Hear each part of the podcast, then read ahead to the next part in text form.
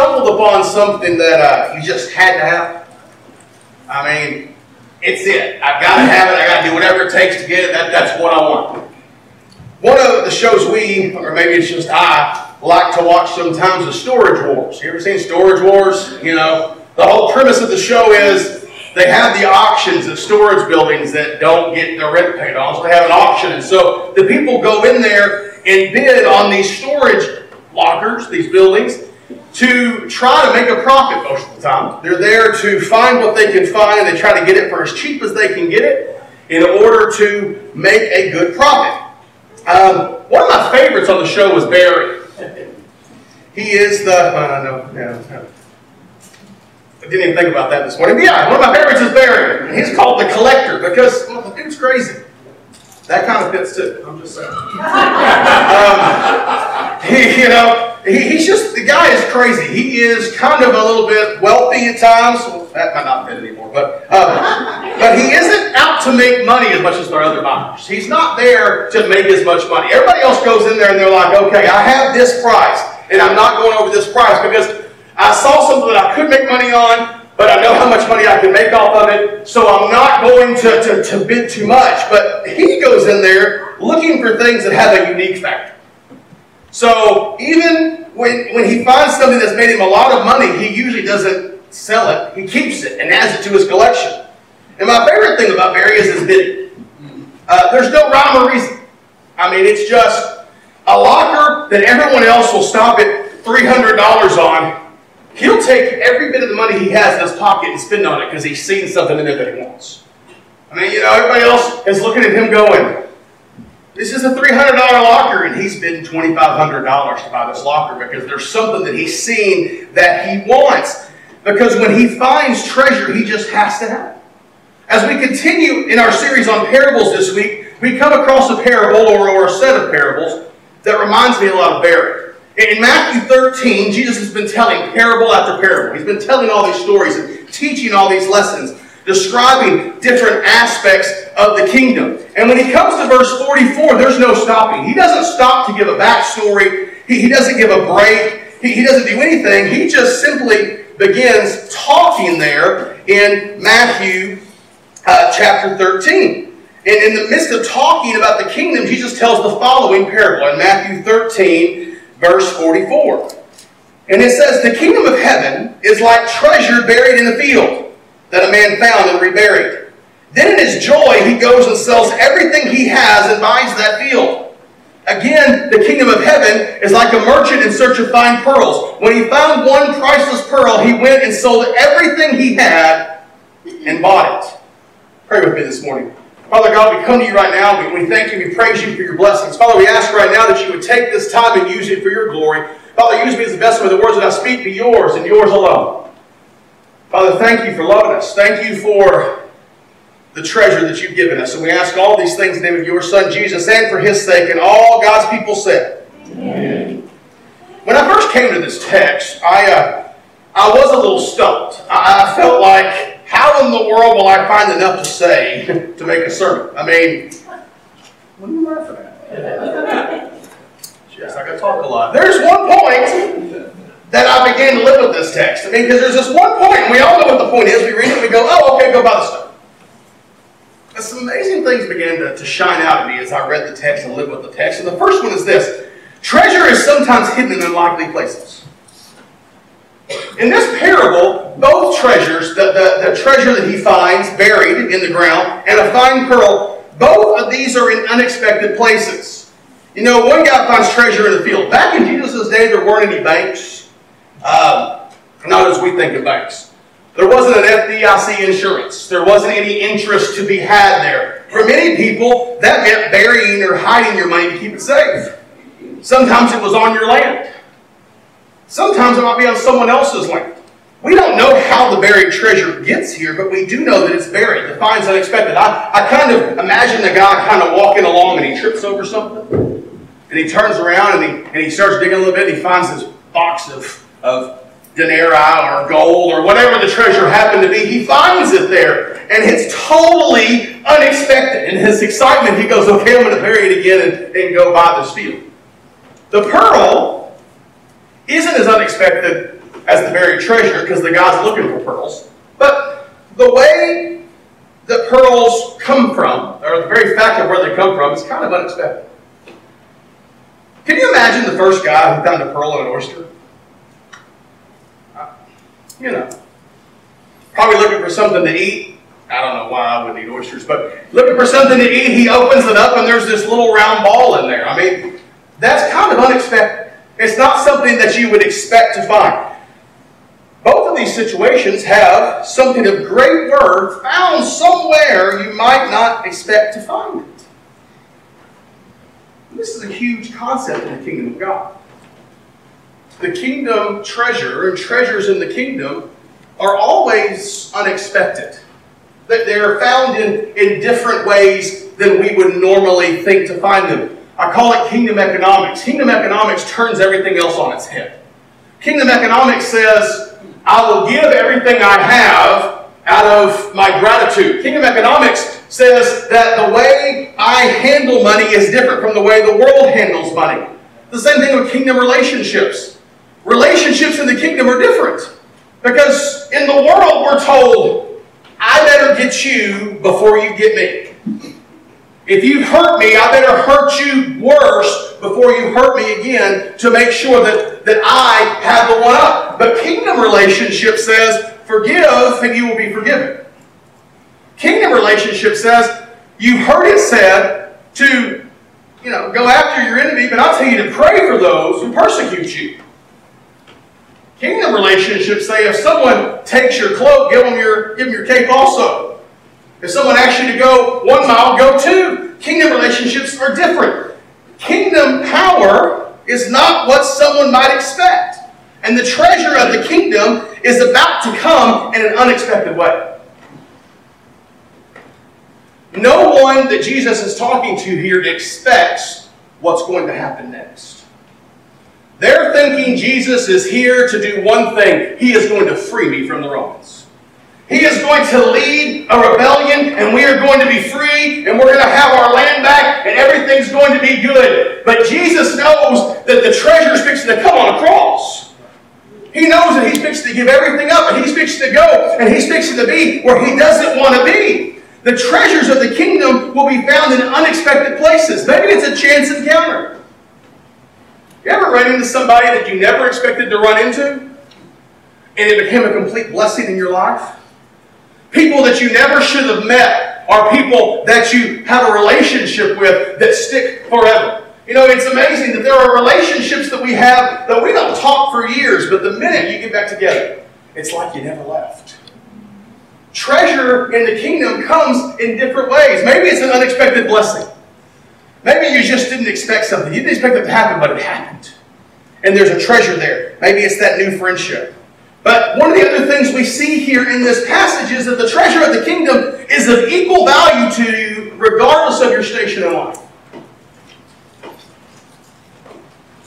It's of equal value. Nobody in the kingdom getting kingdom treasure gets any more than anyone else. It's not that it's different. You know, in sometimes in life, your class and society dictates what's important. Jeff Bezos, do we know who Jeff Bezos is? He's the guy who owns Amazon, basically. Uh, if he loses $10,000, it probably doesn't mean much to him since he's worth $198.4 billion as of this morning. And that's after giving away 25% in his divorce. doesn't mean much to him. If one of us was to lose $10,000, it'd probably at least sting a little or lot. The job or prize that someone might go for who lives in Lipan may not be the same job or prize if you live in a penthouse in New York City. In this parable, there are two different people from two different classes of life.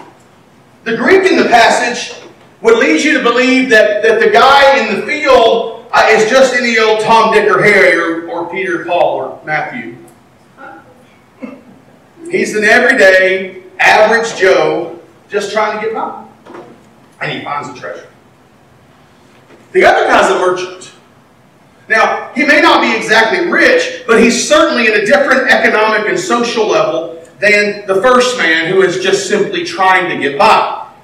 Yet they both have the same reaction to the treasure they have found. The value of the kingdom is the same for all who find it. It's the same for the pretty good guy, and it's the same for the chief of sinners. The kingdom of God is a great equalizer. It does the same thing for each person. When you find the treasure of the kingdom, it brings you into a relationship with Jesus because that's the treasure. It's the great equalizer. In the end, no one gains any more or any less from the kingdom. It doesn't matter if you're rich or poor, if you're male or female, if you're Greek, Jew, Roman, British, Iranian, or American. The value of the kingdom is the same in your life.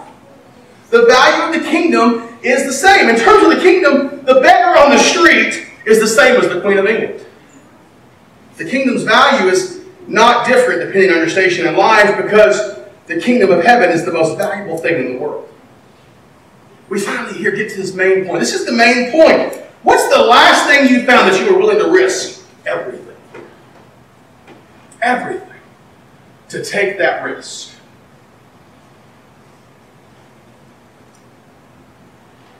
This story, this parable, is about risk. It's not a cut and dry story. This is the value that's placed there. It's the worth that I have said it is. There was risk involved. What if somebody else came and took the treasure while the man was selling his stuff to buy the field? There was risk involved. He wasn't, he wasn't just saying, I mean, you know, I'm thinking I would, would have been smarter for me just to take the treasure with me and hide it somewhere.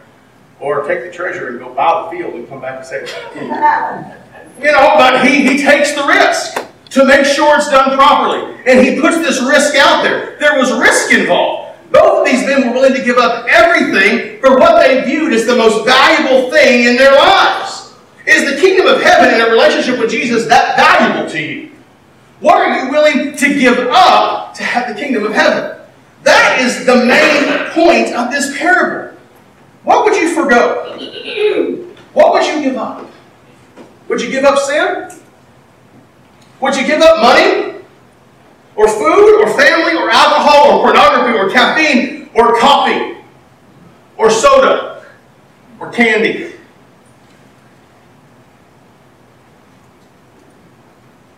Would you give up church? What would you give up for the kingdom of heaven? So often we, we hold on to things because they're precious to us. So often we don't want to let things go. Well, God, you can have my entire life, but you can't have my kids.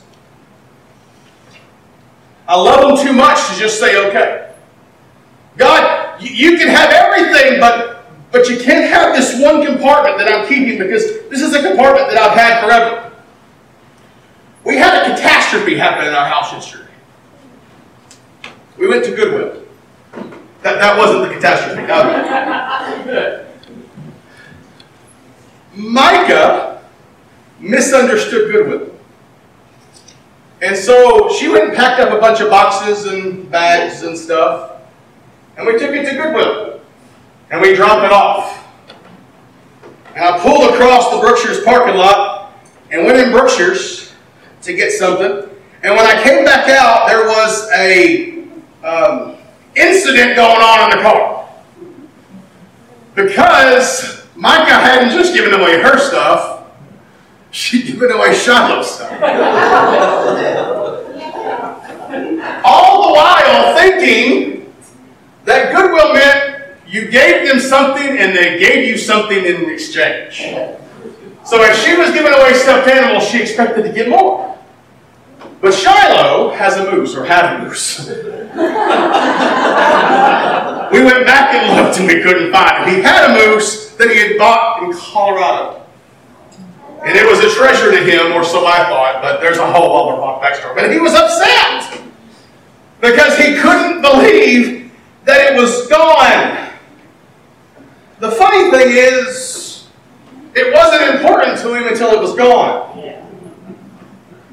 He didn't realize until it was gone that it was that important because he had actually sold it to sister one time. For money, yes. and now he realizes it's gone, and now it's important. It was something that he wanted to hold on to. These men sold everything they had to gain the thing they sought. And somewhere along the way, I believe we may have cheapened the kingdom of God. So often we, we explain salvation like this All you have to do is believe and ask Him into your life. When we say it like that, I think we might mislead. Because, yes, all we have to do is believe and ask Him into our lives, but we're asking Him to be the Lord of our lives. We're asking Him to be our boss, our king, our master, our ruler. No more is our life our own. Jesus isn't asking for one day or one decision or even one week. He's asking for everything. He's asking for total control. He wants us to say, okay, Jesus, nothing is more important to me than the relationship with you, than this saving relationship. He wants us to give up everything to have a part in the kingdom. I don't want anyone to ever think that I lied to them. God wants us to follow Him, not to tell Him where we need to go. So often we, we, we, we pray and we say, you know, this would be a really great idea, God, would you please bless it? But that's backwards.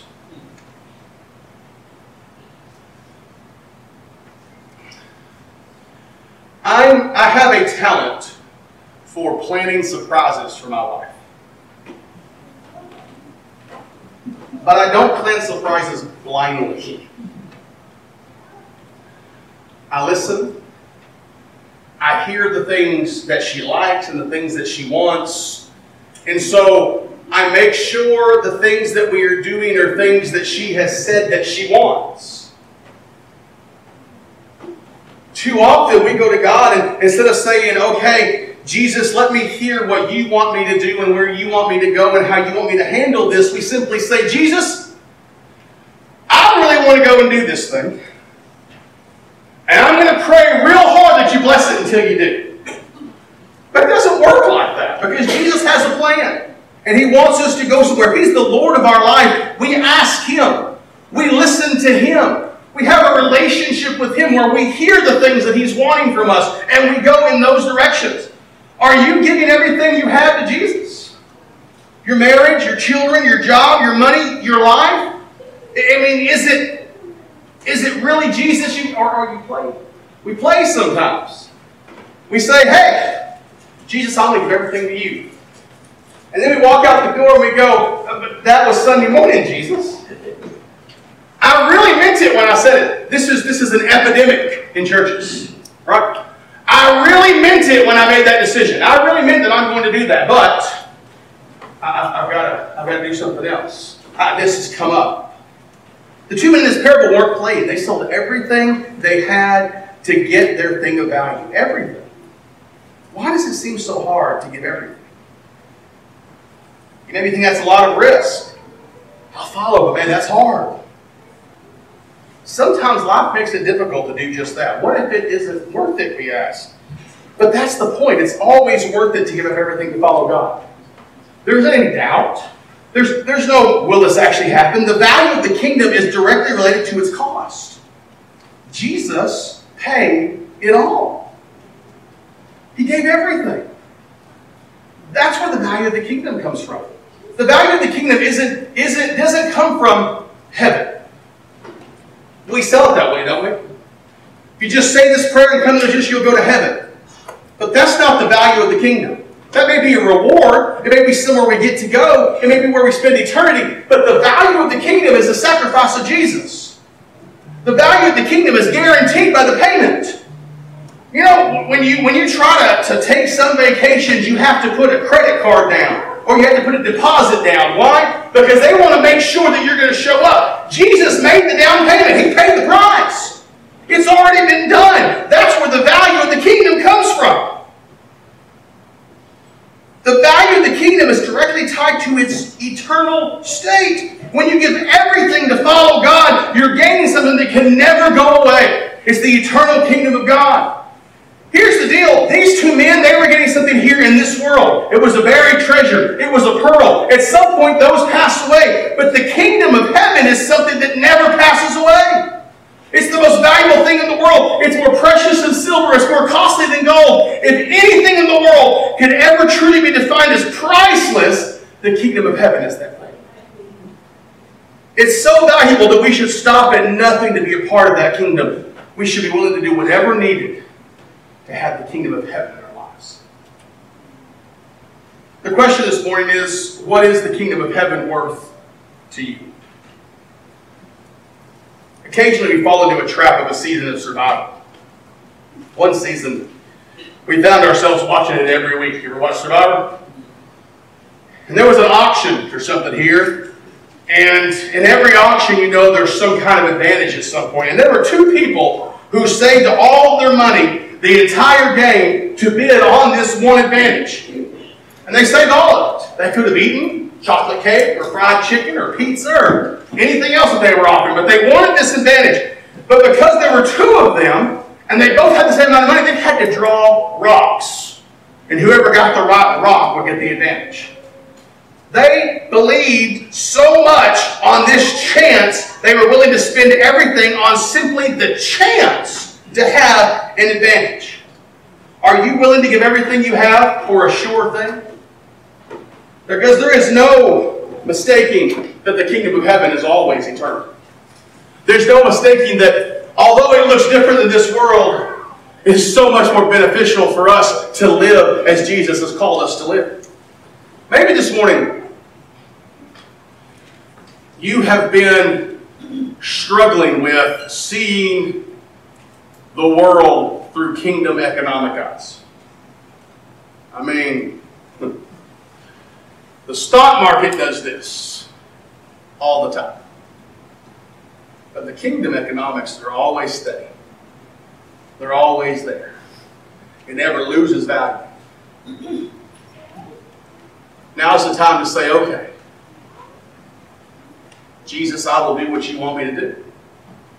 I will be where you want me to be, and I will not hold anything back. Maybe this morning you want to pray. The altar's open. I'll pray with you. Maybe you want to serve missions or ministry.